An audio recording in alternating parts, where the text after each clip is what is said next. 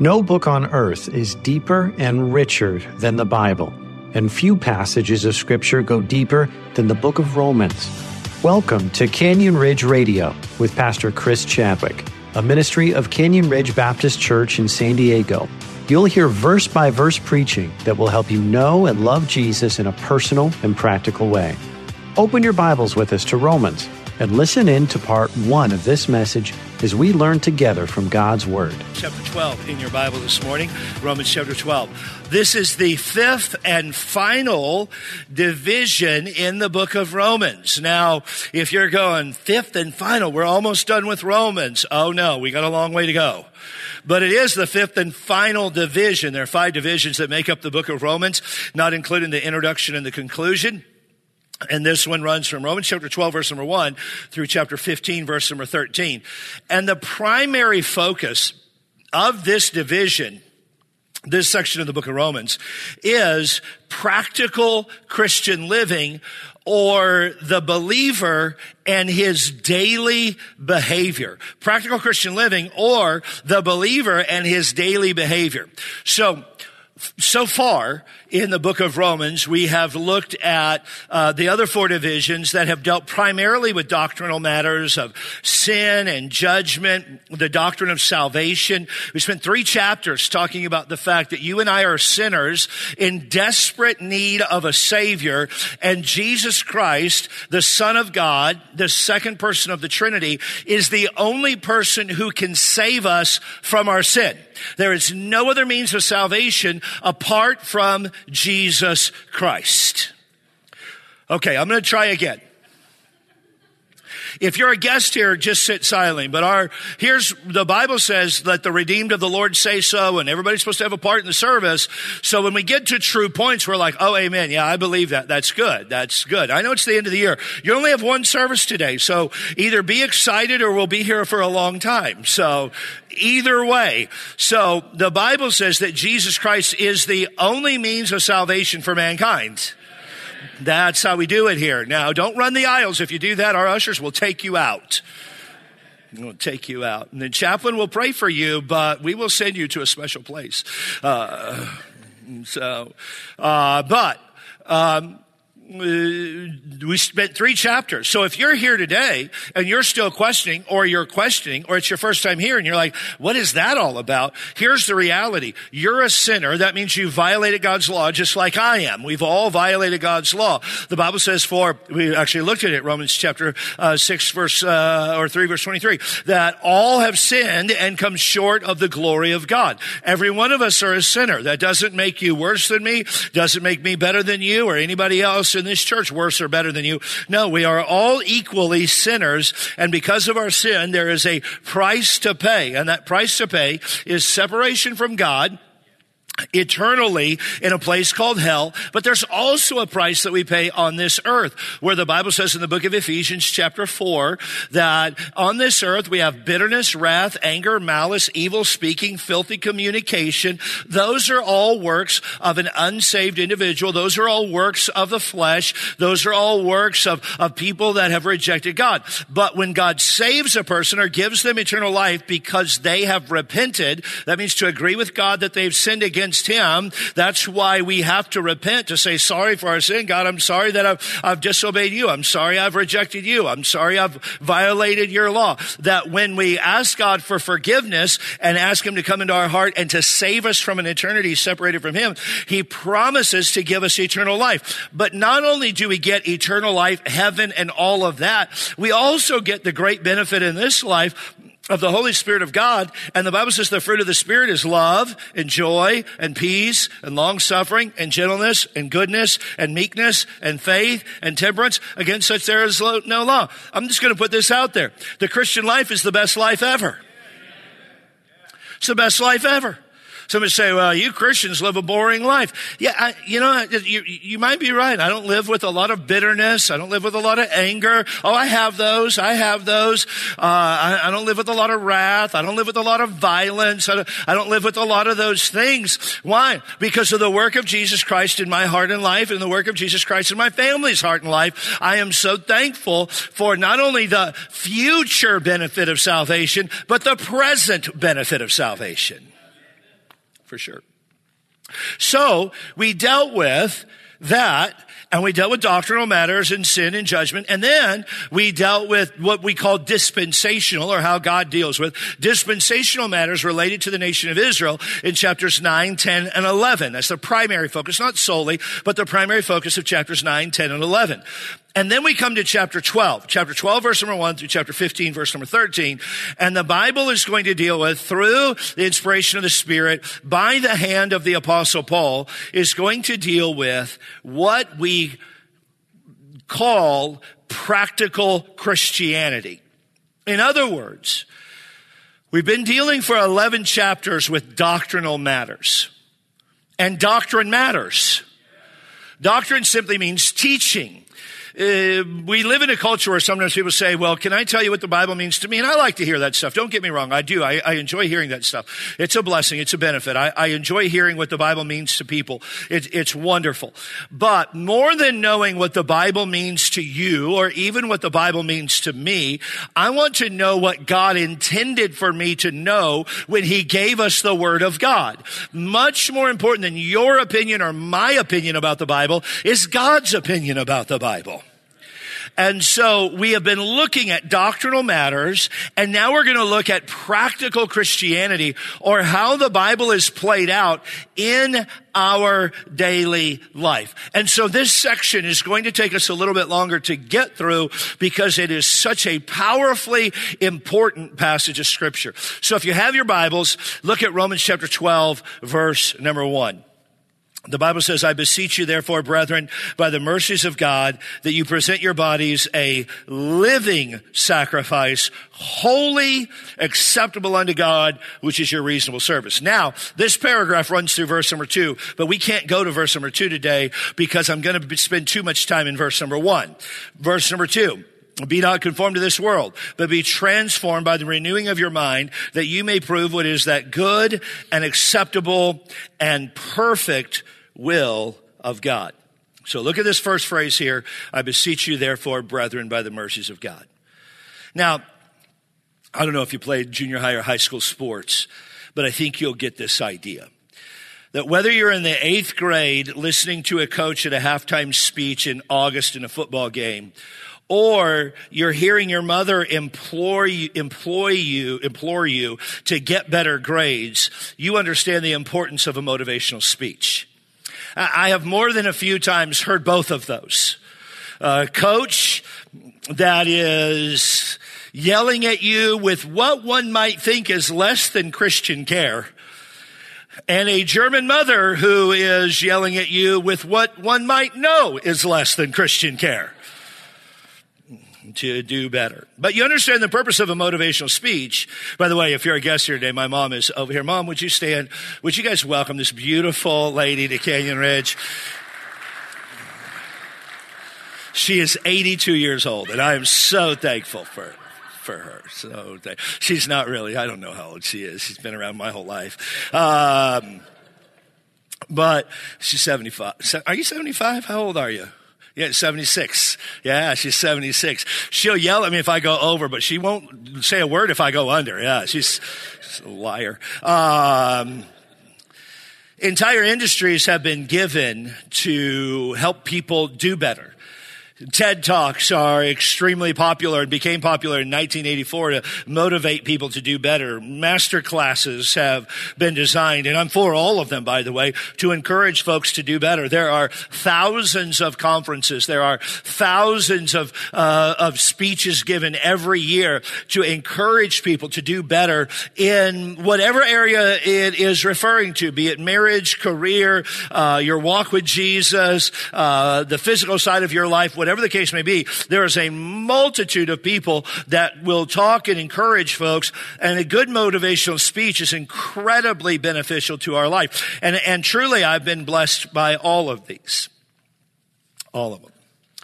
Well, that's not a new concept. The Bible has been motivating people since God gave us the Word of God. I, I was just thinking, uh, as I was studying for this message, some, some passages that motivate me and, and encourage me to motivate others. Proverbs 27, 17. The Bible says, iron sharpeneth iron, so a man sharpeneth the countenance of his friend. The Bible says in Hebrews chapter 3, verse number 13, but exhort one another daily or encourage one another or, or, or passionately push someone forward. Exhort one another daily while it is called today, lest you be hardened through the deceitfulness of sin. We, we are called to be a people who, who are motivated and encouraged to do better. And Paul is, is motivating the people based on the doctrine that he just talked about, which we'll get into in just a second. Paul is motivating the Christians in Rome, the church at Rome, to do uh, more for the cause of Christ, to be more sincere in their walk with the Lord. That's what he's motivating them to do in chapters 12, 13, 14, in the first part of chapter 15 through verse number 13. And Paul is motivating them. And, and it is, and I want you to notice this, verse number one, it's a worshipful motivation. It is a worshipful motivation. the Christian's daily behavior is truly an act of worship. Worship is the surrender and submission to God. One commentator said this worship is the way we live, not what we do on Sunday mornings. Worship is the way we live, not the songs that we sing. Or not simply the songs we sing. It would certainly be included in that for sure. Worship is born out of an understanding of who Jesus is. And so Paul says these first few words in Romans 12, 1, our text, I beseech you therefore, brethren, a worshipful motivation for those who are saved.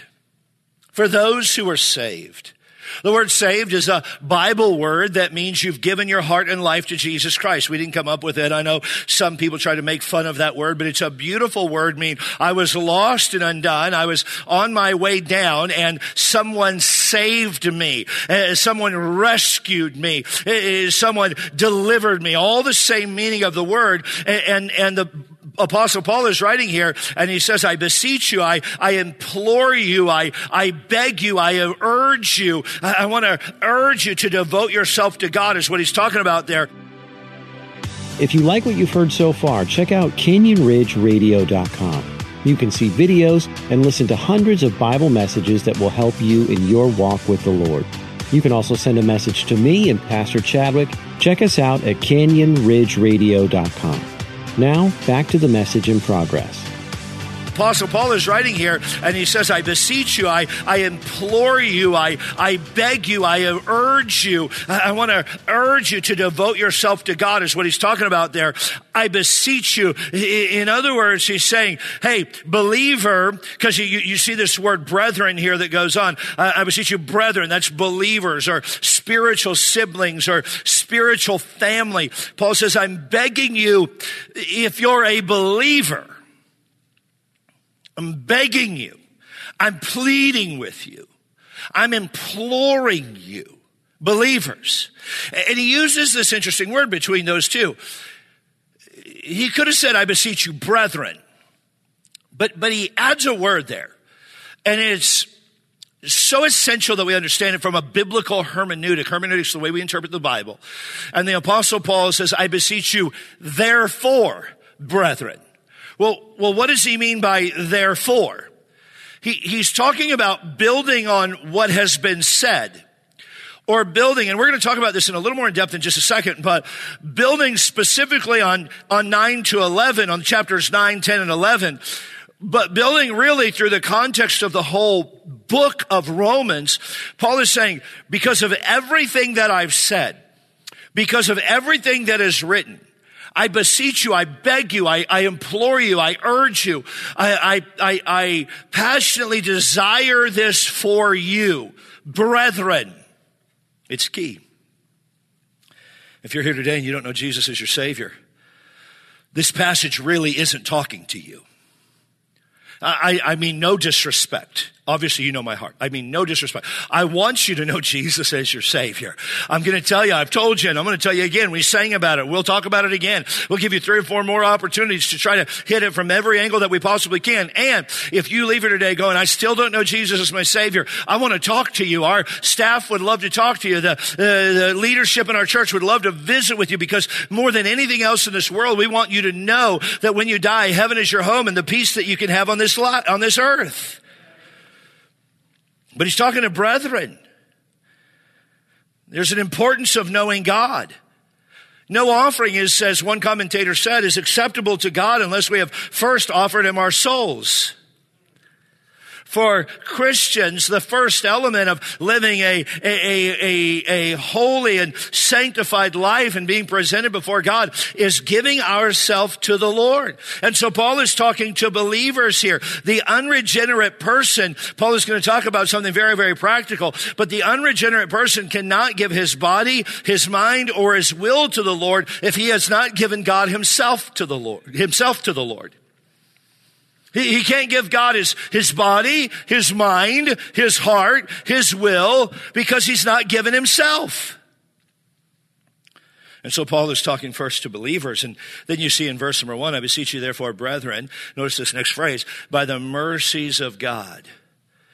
It's a worshipful motivation flowing from the mercy of God. The mercy of God simply means this. It's a, it's a pity or a compassion which shows, uh, which God shows for the suffering of others. It's used in reference to God as the Father of mercies. Second Corinthians chapter 1 verse number 3 says, Blessed be God, even the Father of our Lord Jesus Christ, the Father of mercies and the God of all comforts. I, I sometimes hear people say, well, the God of the Bible is so ruthless and, and so harsh and so hard. Nothing could be further from the truth. God of the Bible is so merciful and so gracious and so kind. The Bible says his mercies are new every morning. He's, he's kind beyond measure. He knows us for what we are and yet he loves us in spite of who we are. Everything that is good in this life is from the Father of mercies. Everything that is gracious and kind is in this life is from the Father of mercies. He is the God of all comfort. All comfort. Lamentation chapter 3, verse number 22 says, It is of the Lord's mercies that we are not consumed. If you remove the mercy of God, according to the scripture, we would be consumed. Think about that verbiage for a minute. It's of the Lord's mercies that we are not consumed. His mercy motivates us or should motivate us. God has shown us compassion and that he has saved us. God has showed us grace in that he convicts us. God has shown us courage in that he guides and he sanctifies us. We have received the mercies of his sonship that we studied in Romans chapter 8 verses 14 to 17. We've received mercy of the indwelling of the Holy Spirit of God. We've received His mercy with the intercession of the Holy Spirit on our behalf. Romans chapter 8, verse number 26. We've received His mercy when the work of the Holy Spirit spreads the love of God within our heart. Romans chapter 5, verse number 5. God shows His Son when Christ ministers to us the mercies of faith that are mentioned 30 times in Romans 1 through 11. The, the, the mercy of peace and hope. God God's mercy include his shared righteousness, which we have dealt in depth with in this book. And so Paul is talking about all of this. And, and we even share in the glory of God that we studied in Romans chapter 2, verse number 10, and 5, verse number 2, and 8, verse number 18, and 9, verse number 23. And the honor of Christ that we studied in chapter 2, verse number 10, and chapter 9, verse number 21. And, and, and the mercy of God is culminated with the salvation that we have because of Jesus Christ. See, the motivation for Christian living is the mercy of God. Your motivation is mercy. Satan wants to distort that in our lives. Satan wants to tell us that we, we can live a, a, life of freedom and license and, and liberty and do whatever we want because God is merciful. And if I've had one person say this to me, I've had countless people say this to me. Well, I'll keep doing what I'm doing because God hasn't killed me yet. Friends, what a vile interpretation and understanding of the character and nature of God. Well, simply because God hasn't killed you isn't because He is pleased with what you do. God hasn't killed any of us because He is merciful. It's of His mercies that we are not consumed. And so Paul is saying here that, that the mercy of God is, is what should motivate us. Scripture exhorts us to rely on the mercy of God, the tenderness of God, the compassion of God. Romans chapter 2 verse number 4. You'll see it on your screen or you can look it up in your Bible. Despisest thou the riches and goodness and forbearance and long suffering, not knowing that the goodness of God leadeth thee to repentance. Well, is just how I am. Yeah, that's the problem. The goodness of God should lead you to change. Romans chapter 9 verse number 23. And that he might make known the riches of his glory on the vessels of mercy, which he had afore prepared unto glory. Now, don't bring this up on the screen. I want you to see this. Turn over to Ephesians chapter 2. Ephesians chapter 2. I, I have it on the screen, but so often here's what people think like, oh, that's just on the screen. No, I want you to see it in your Bible. Ephesians chapter 2. Go there quickly. Just turn to the right. You'll find it. It's not that far unless you have one of those really large print Bibles. So for everybody over 50, it'll take you a while. I'm over 50. Ephesians chapter 2, verse number 4. But God, who is rich in mercy, for his great love wherewith he loved us, even when we were dead in sins. Underline that, dead in sins. That means you were spiritually dead in sins. You could not, did not have access to God. Even when we were dead in sins, hath quickened us together in Christ, or God has quickened us, or made us alive together with Christ. As Christ as life was resurrected from the dead, when you got saved, you were resurrected from a spiritual death. Verse number five, by grace ye are saved. So, uh, you're quickened together with Christ, by grace you are saved, and has raised us up together and made us sit together in heavenly places in Christ Jesus, that in the ages to come, he might show the exceeding riches of his grace in his kindness toward us through Jesus Christ. For by grace are you saved through faith and not of yourselves. It is the gift of God, not of works, lest any man should boast. For we are his workmanship, created in Christ Jesus unto good works, that which God hath before ordained that we should walk in them. Here's what Paul is saying, that I need to be motivated by the mercy of God. He starts verse number four, but God, who is rich in mercy for his great love, wherewith he loved us. So often people are motivated because they don't want to make God mad. I don't want to take God out. And there's a place for that. Second Corinthians chapter five, talking about the judgment seat of Christ, that every, when every Christian stands before the Lord, the Bible does say in verses 10 and 11, knowing therefore the terror of the Lord, we persuade men. It's a fearful thing to stand before God. He is so holy and just and right. Make no mistake about that. But understand this, the motivation for why we do what we do is not because we're afraid that God's up in heaven with a giant fly swatter about to knock us out. The motivation that we do for why we do what we do is because God is incredible incredibly merciful to us. Incredibly merciful to us. The Bible says about you that Satan wants to steal, kill, and destroy. All Satan wants to do is ruin your life. Satan has one fundamental desire to jack you up. That is his desire. He wants to ruin your life. He wants to ruin your family. He's going to lie to you. He wants to ruin your children. He's going to deceive you. He, he's going to play you. He's, that's all Satan can do. He's going to try to get you to think stupid things. He's going to try to deceive you. That's why the Bible says in Colossians chapter 2 verse number 8, beware lest anyone spoil you through philosophy and vain deceit after the tradition of man, after the rudiments of the world, and not after Christ. Uh, let's be very, very candid. Satan wants to get you to think things that the world thinks, act the way the world acts, talk the way way the world talks. Raise your children the way the world raises children. It raises their children. Uh, be a, an employee like the world says to be an employee. And, and that is a, a, a, a net deficit for what God desires of the believer. And God says, no, no, you need to be motivated not by fearing me, but by the mercy that I have for you. Now, if mercy, mercy doesn't move you, then fear should motivate you, but that's a last resort. The mercy of God is a far better motivator than the fear of God. So, building on what we have seen over the last 11 chapters and focusing on the mercy of God, the mercy that Paul is talking about here in Romans chapter 12, verse number 1, is very pointed. And it leads us to a physical response. A physical response. You've been listening to Canyon Ridge Radio with Pastor Chris Chadwick.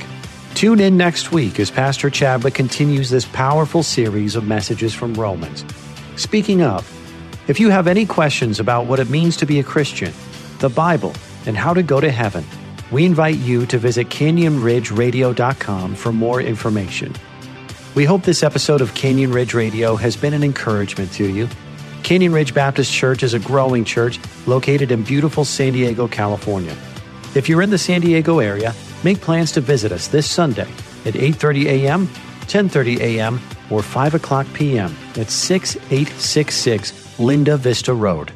For more information about our church, pastor, or how to know Jesus as your Savior, visit our website at canyonridgeradio.com.